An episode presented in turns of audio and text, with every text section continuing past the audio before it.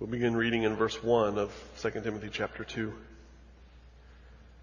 You then, my child, be strengthened by the grace that is in Christ Jesus. And what you have heard from me in the presence of many witnesses, entrusted to faithful men who will be able to teach others also. Share in suffering as a good soldier of Christ Jesus.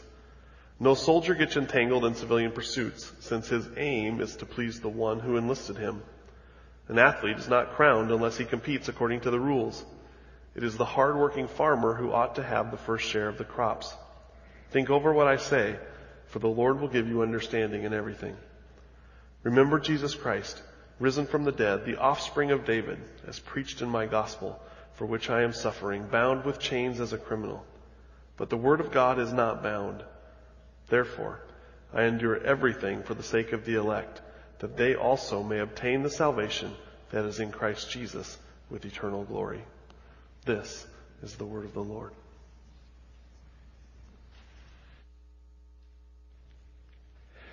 Well, last week we were in this text, and I promised to come back to it this morning and ran out of time last week and looked up at the clock this morning and said to my wife, I might go a little longer this morning. Let me review a bit um, let me take you first of all to 1 Timothy chapter 3. I, I'm not going to go too much longer, so don't get too nervous. Chapter 3 and verse 14. 1 Timothy 3 and verse 14 and 15. Let me take you to this text.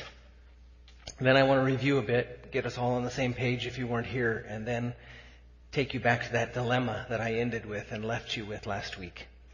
Look at this text. This is really the, the, the thematic text of all of the epistles, really, particularly of 1 Timothy, but of, of all this series that I'm in. Verse 14 says, I hope to come to you soon.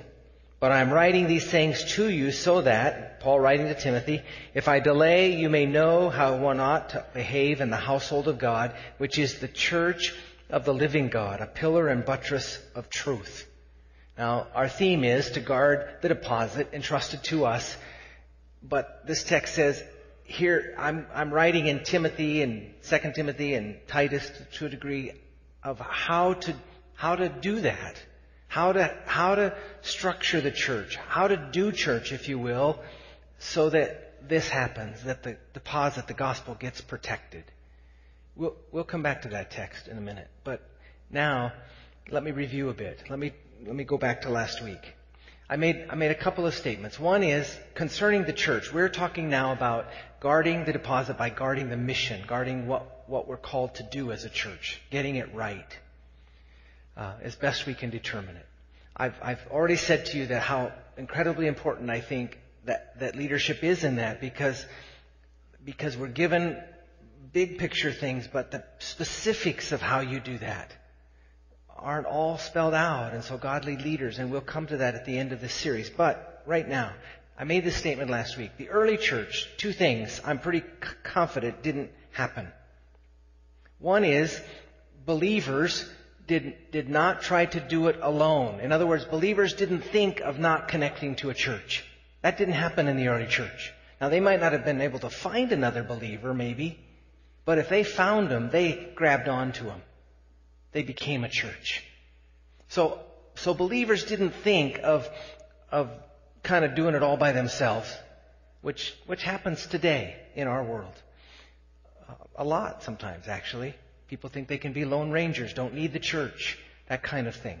And the second thing that never happened is, is believer or unbelievers didn't think about connecting to a church. I mean, it was, it was risky. It was dangerous. Seekers didn't just decide, well, maybe I'll go attach to this church till I get it all figured out. I mean, that, that just didn't happen. So believers didn't think of not being attached to a church, and unbelievers didn't think about being attached. Now fast forward to today, the contrast of that. And we showed that contrast. We used a couple of illustrations. There are two extremes that now happen today as far as how you do church. I mean, how do you do church? How, and I said for, just for convenience sake, how do you do Sunday morning? Church is more than that, you understand. But how do you, how do you structure Sunday morning for the church? There are two extremes of that today. And my contention is the reason that we have these extremes and the reason we have these differences is because it's not like the early church. we don't have persecution. Persecution lets us have more freedom and, and more choices. They didn't have many choices. They didn't make choices. Believers attached, unbelievers didn't. Case closed. But today, we have, we have two extremes of how church is done. One is I described as the, the, the bar mentality of church, and the other was the church league basketball mentality of, and, and let me illustrate what I mean by that. The, today, we have people who, and groups who get together and decide we want to f- start a church, and, and we want to be, be f- structure this church around unbelievers. We want to reach unbelievers. So our church is, is structured to reach unbelievers, and the extreme of that, that's not the total, I mean, there's more extreme things than this, but this would just for illustrative purposes, sometimes they, they meet in bars. A couple of reasons. One is they're, they're closed on Sunday. It's a place to meet. But they also do it for more than that, usually. It's because they have a sense that people are just a little more comfortable in that setting than walking into a sanctuary. I mean, that, that's really just the way it is. so they, so I put them over there, and, I, and you have to be careful about absolute statements. But you understand, the, the, the church for the unbeliever, the extreme of just for the unbeliever, structured, everything's done just for the unbeliever, to, to reach the unbeliever, versus the church done only for the believer, the extreme of, the, the absolute extreme of that, which the best way I can picture it is what you've, some of you experienced this. You, church league basketball, uh, there's, sometimes there's groups who are part of that. They'll play basketball with you, but they won't pray with you. So when you pray before basketball, they back out of the circle. That's an intentional thing back out of that circle. They might, they might pray with an unbeliever. again, it's an overstatement, but it's the extreme of that kind of withdrawal mentality. And, and uh, so we set up that last week. We set up that scenario. Now I told you in that pendulum, left, right, center. I'm not at the center of that. I'm, I'm right of center. I, I believe and, and do what we do and attempt over these years to, to make the Sunday morning experience structured primarily for believers. That's where I land. Not to the extreme by any means. Not, not even close to that extreme, I don't think. But right of center. Right of center. And, and by that, I, I'm not, a, I'm not opposed to inviting unbelievers in. I tell you to invite invite people in. I don't know whether they're believers or unbelievers, but sometimes they'll be unbelievers. I, I think I'm not, I'm not against that happening. In fact, I want that to happen. In fact, if I know somebody's here and I don't know where they're at spiritually, I think and sometimes I, I do a better job because I'm not seeker driven. Oh, there's a difference between being seeker driven, which I think is the left extreme, and being seeker sensitive. I think, I think we are seeker sensitive even though we structure church for the believer. I used some illustrations of that. It's why Pastor Jason just gave you the page number for the scripture. I remember early on in my Christian life, and you know, you can't find it. You're embarrassed. We're not trying to embarrass anybody. We want to do everything we can to not make them not want to come back. In that sense, in those kind of ways that we can, uh, we we make sure our ushers are friendly. Ushers open doors. They welcome people. We have welcome packets. We we do things like that. We're, we're, I'm careful, I think, about cliches. That's why I'm better when I, when sometimes when a visitor's here and I don't know totally. I think I'm more precise. I don't, I don't use terms that are undefined. Our, our foyer was designed in, with this in mind. I say to you at times when you come in the sanctuary, go hard after God. I think worship's significant. Go hard after God. And when you leave, go hard after people. The foyer's built big enough that we can go hard after people. But I don't think when you come in the sanctuary, it's a time to go after people. It's a time to go after God. So, again, it's a philosophical reason because I'm right of center, but I'm not way over at the extreme of center, and, and there are lots of ways. I, I, I, we try, and we can do better, but we, we try to be seeker sensitive and incredibly sensitive to that, praying about those kinds of things. But now, this is, this is where I ran out of town last, last week. I painted the picture. I took you to a text in 2 Timothy 2.10. If you want to turn there with me, the text that we've read, I took you to this text, uh, 2.10.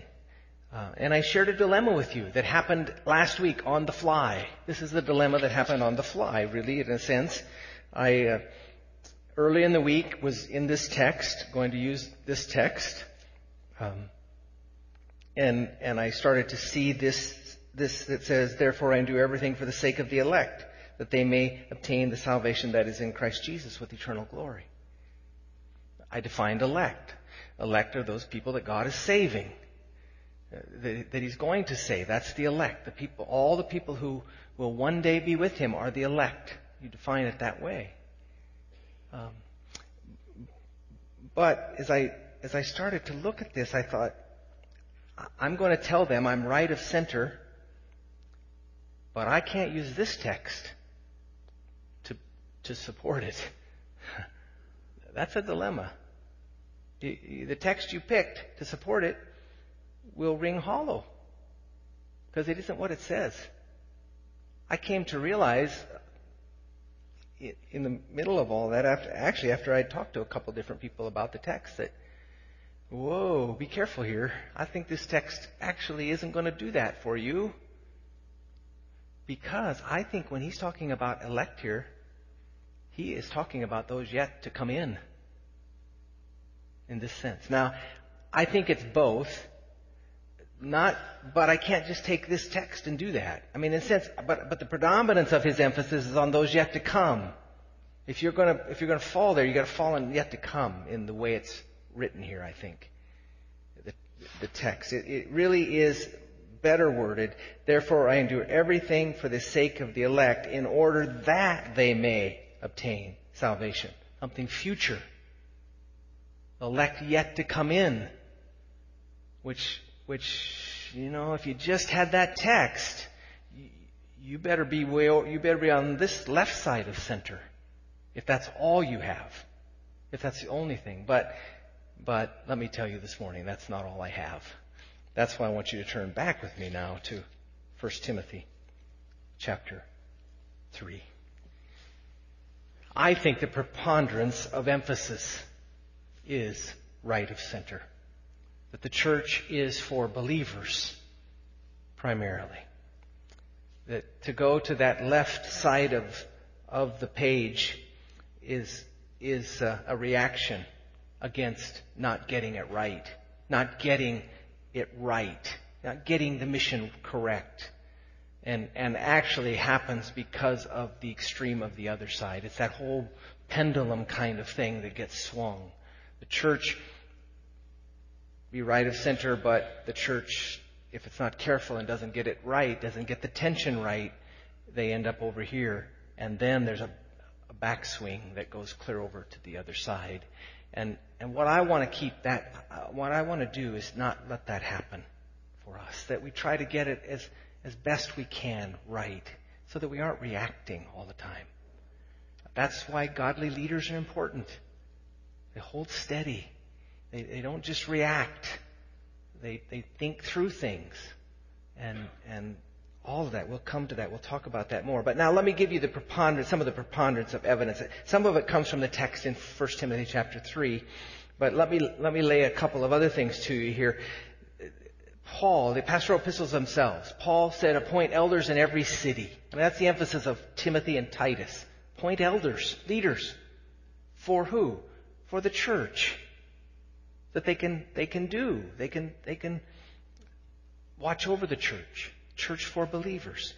Um, 2 Corinthians chapter 11 verse 28. You don't have to turn there, but Paul's talking about all of the hardships he's had, all of the difficulties he's had, all the things that have happened to him, shipwrecks and, and hunger and nakedness and all that kind of stuff for the sake of the gospel some of the stuff that he talks about enduring. And, but then he says this in verse 28, and apart from other things, there is the daily pressure on me of my anxiety for all of the churches.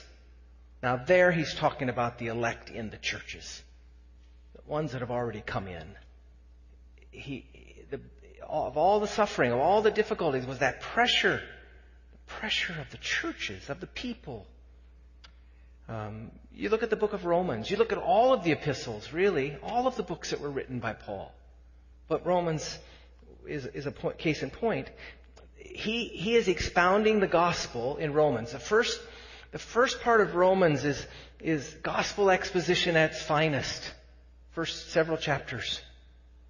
But he begins in, in verse 7 of chapter 1 says this, To all those who are in Rome, who are loved by God, which he's talking about the elect who've come in. He's talking about the church. To all those who in Rome who are loved by God and called, because it says, and called to be his saints. He's not talking about future there. He's talking about those who've already come in. He's talking about the church, which is is a, is an interesting thing in itself. That he spends all those chapters reminding them of the gospel.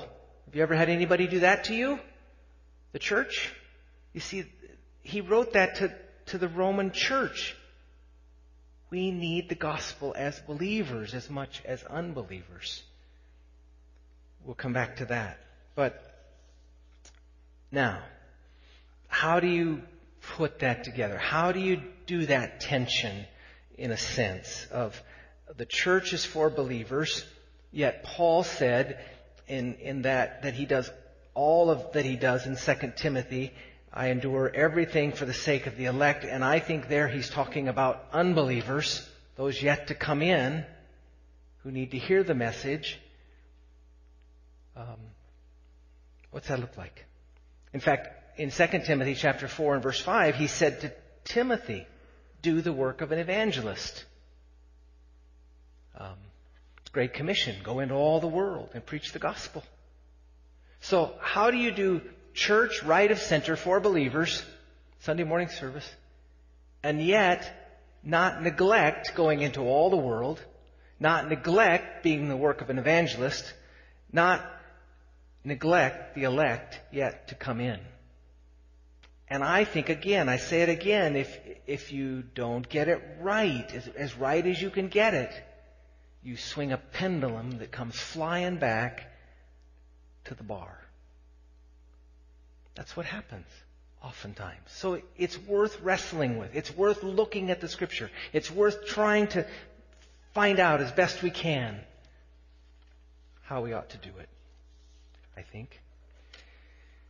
Here's where I land now in all of this. Here's how I deal with those tensions. Right of center, yet do the work of an evangelist. Church. And I find it in this text in 1 Timothy. So turn there with me. I find it what I read to you at the beginning. I hope to come to you soon, but I'm writing these things to you so that if I delay, that you may ought to know how to behave in the household of God, which is what? The church, how to behave in the church, how to do church, if you will, in a sense. But he doesn't just stop there with church. He says the church of the living God. Now, what, what does he mean? What does church mean? Ecclesia, the word, original. Ecclesia. It means called out ones. Church are the called out ones. The, the elect that have been saved thus far if you will. Those who have come to see the glory of Christ. They've been called out of darkness into light. A good illustration of this. Why do we have church bells? Or used to have church bells? Why did they used to ring church bells? Just because they got up one morning and said, that sounds nice? There's a reason behind church bells. Church bells were to declare called out ones come. It's time to gather together. It's time for the church to gather together. The called out ones, it was calling them out. Physically calling them out in small communities. That's the picture. That's the church. Called out ones. How to conduct yourself as the called out ones. As the church. But then he says, the church of the living God. Now again, he, he's not just throwing that around. He's not just coming up with something to say. There's a reason he uses that terminology, living God. They lived and, and worked and moved around in a city full of idols, full of dead gods. And, and Paul is specifically saying it's, it's the called out ones who are called out on Sunday morning to come together to meet with the living God in corporate worship. The church of the living God. You came this morning, entered into this sanctuary to meet corporately with the living God. Living God. Look at chapter 2 of 2 Timothy in verse 8. Paul says, Remember Jesus Christ, risen from the dead, offspring of David is preached in my Bible. Risen, living, the living God. He's not a dead God, not a dead idol. We come together, the called out ones, to meet with the living God. Corporate worship now. Sunday morning worship. You see that picture? We're to do it in a, a certain fashion, I think. And, and now I go back to the text that I jumped out of because I said that supports more this than this.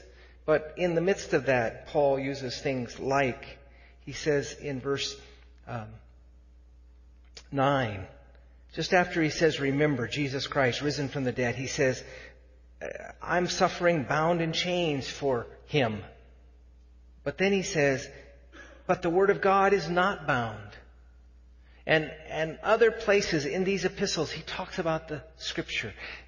This is what I think it should look like. The church, I think, is designed to be right of center. it, it is, it is for primarily believers to come together around the Word of God the Word of God to strengthen us, the Word of that living God, the Word of that living God. You see, that's what it is. Of that living God that you're meeting with, when we're opening the Word, we are opening His Word to us. When we come in, it, is the Word of the living God. This is the Word of the Lord. You see, we come corporately around that. It, it certainly must be predominant among us. Now, it, it's, it's used over here, but it's not, it's not central. I don't think, like it should be in, for the church. It, it's not central. We, we come together, the called out ones come together. They come together to meet with the living God to hear His word to us. And that word then does what it says in chapter 2 of 2 Timothy in verse 1. We are strengthened by grace. We're strengthened by grace, which comes to us by the Holy Spirit within us. There, there is a means by which the, the Spirit of God in us strengthens believers. It, it is through the means of the Word. The, the Word and the Spirit come together. The, the Spirit uses the Word he, he, the, the purpose of the Spirit is to manifest the Son, to, to bring him forth, to bring him up. The Word became flesh and dwelt among us. The Word, the living God, Jesus Christ. We hear His Word to us. The Spirit brings that Word to us, connects with that Word. That's what ought to happen in corporate worship. And the body is strengthened The body is strengthened by that. Two things happen when that happens. I, this is this is what I this is why I, I still say invite people, invite unbelievers. Take. I'm not afraid of that. I, unbelievers in our midst. I'm not opposed to that. I, I don't back out of the circle and not want to. So I, I'm okay with that.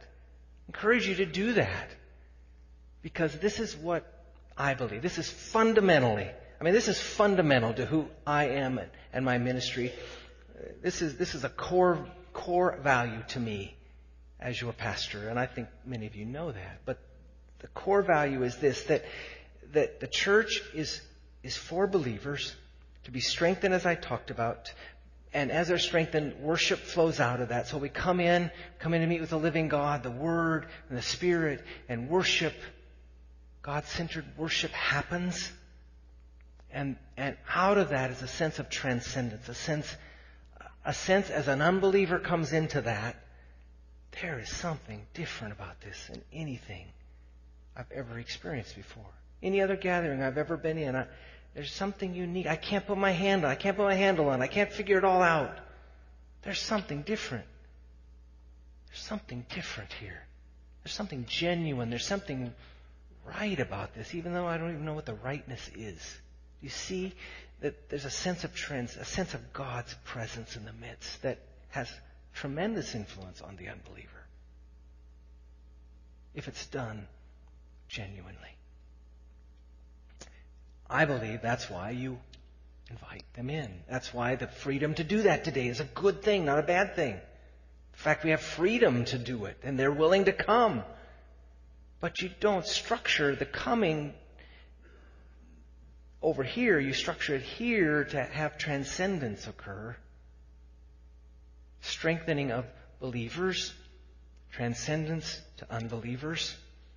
And, and uh, what, what happens is that unbelievers come in, there's a sense of transcendence, they go out wondering, and believers are catapulted out, out of that worship to, to declare that glory to others, to go out to others and say, come worship. Come worship. Not, I don't mean come to church. Come understand what it is to worship this God. One person has said, John Piper said, missions exist because worship doesn't. Why do we go to the nations? Because we have worshiped a God that we want them to know about. We want them to worship. We want them to worship this God because it is so sweet and satisfying and precious. You see, the preponderance of going is out there. We, we, we are catapulted to go out and to declare God's glory to our neighbors and the nations. That, I think, is the best way.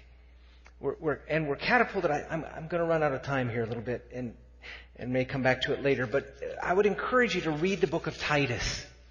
It, it, all over, if you read Titus, do this. Read Titus this week and mark every place it says good works. Every place, it says it multiple times. Good works, good works, good works. We go out to do good works in the name of Christ, to declare His glory. You see, that's, that's what ought to happen. The church goes out. And, and the transcendence is seen when people come in. They come in to see the worship. They come in to, to experience, and they say, there's something here I can't explain. But then when we go out, we do things that say, what motivates them? Where does that come from? Uh, oh, you, you see? And, and we tell them. We don't just let them look at it. We, we don't just we don't just do the good works, but there's times when we get opportunity to talk about the why of the good works in one-on-one relationships. Not right away, maybe, but over time. That's the pattern, I think. Now, now let me let me share a couple more things. I'll do I'll try to do this as quickly as I can, and I may have to come back to it. But the word centered, the gospel centric idea of the, of this that that I think, I, I said this in my Sunday school class, you, if, if you don't have this, and all you have is over here just a kind of lip service to the word and not much word, you don't strengthen the church. You don't strengthen the church like you need to strengthen it. The church becomes weak, creates all kinds of problems. But one of the things you do in a word-centric motif of the church and, and worship is you strengthen believers, you strengthen them in, in their resting in Christ. Because much of that is the gospel. You're, you're, you're getting them to rest in Christ and come to understand what I've been talking about the last few weeks, counted righteous yet still sinful in a sense, but, but the righteousness of Christ, you, they start to rest in that. They start to rest. And so, this is, if, if you get that right, that the rest then causes them to go out and do what all we've just talked about. But if you don't get it right, if you don't give them enough word, if you don't give them the right word, if you don't get this word centric stuff, gospel centric stuff right, the rest doesn't come, and, and this is what comes. This is what happens if you don't do that right. The church becomes about staying pure. The, the church becomes about coming in and getting in a huddle and staying pure, which in essence is a, a kind of attempt to save myself. I'll come in and use the church as a means by which to, to, to save myself. A kind of a, a it almost be, can, the extreme of that can be a monk mentality. I'll just draw away in a sense to save myself, to stay pure and to purify myself. And, and you see how that pulling in, and what it does is it pulls our eyes inward. It pulls us into ourselves. It becomes a, an all-consuming self-consumed thing. And when you are self-consumed by saving yourself, you don't go out. You just stay in your huddle. You're trying to save yourself. Or, or, it goes to self-righteousness. The whole idea of, of you kind of have a better estimation of yourself, how well you're saving yourself. One or the other. You either pull in and have no outward focus, or you get self-righteous and you get your chest out kind of thing and up on your pedestal to people. Um, and, and one area, the, the, the people who are pulling in, trying to save themselves, then evangelism. Now, now this is what evangelism looks like to the person who's pulled into this holy huddle of looking and gets inwardly perspective, trying to save themselves. They do evangelism, a little bit of it. They'll do a little bit of it, but it's a must do. It's a, it's a means by which to save myself.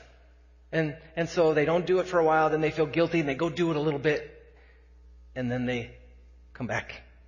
And then they go back. You see, it's a, it's a, it's a must do kind of thing. I must do it to save myself. Or you get self-righteous, you get up on your pedestal and you pontificate from a pedestal to people, come, come to Christ. You, and, it, and it's, it's a condescending kind of evangelism that's done. And my contention, you think about this, but my contention is that usually even that kind of evangelism, even that kind of evangelism, must do or pontificating, usually kind of consists of inviting them to church. You soothe your evangelism conscience by just inviting them to church. I can't get the message quite right. Pastor will do a better job. I'll just bring, I'll bring them there. That'll be my responsibility. He'll tell them. And hopefully they'll see. And, and that just distorts everything. That just, it just puts us in that vicious cycle of this side of the pendulum or this side of the pendulum. You see, and so we get over here in our holy huddles, and then they think, oh, we got to do a better job as we go over here. You see why it's so important that we we get word centric. We we we see the glory of God in the face of Christ. And because we've seen that glory and it's glorious to us and we're resting in that, that we just can't help but herald it we, we, we, you can't keep it in. You have to, it, it, it's too sweet to just taste yourself. Now, now obviously that's a process and we ebb and flow and all of that, but, but I think that's the way it ought to be. That's the way you do the tension. That's the way you, you, you deal with the tension. And, and that's the danger of not getting it right, what I talked about. We are to do the work of evangelists. The mission of the church is to go into all the world and, and declare this glorious message. Herald it. Herald this message. But if we don't get church right, my contention is we don't get that right either. God help us. God help us as we wrestle with that, as leadership wrestles with that to get it right. I think there's no better way to end here this morning than to worship. To worship. We're going to sing as we close, and may God use it to send us out this morning. Stand with me, will you?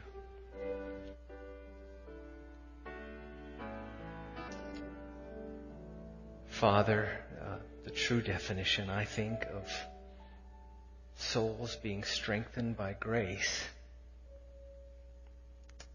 is that they're catapulted out. When our hearts are strengthened, they are strengthened to go and declare the glory of God. Help us, Father, to be that kind of people.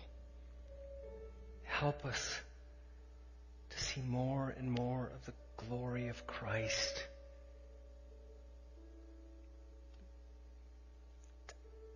That we might ring true to our neighbors and the nations as we talk about Him. In Jesus' name. Amen. Bless you. Dismissed.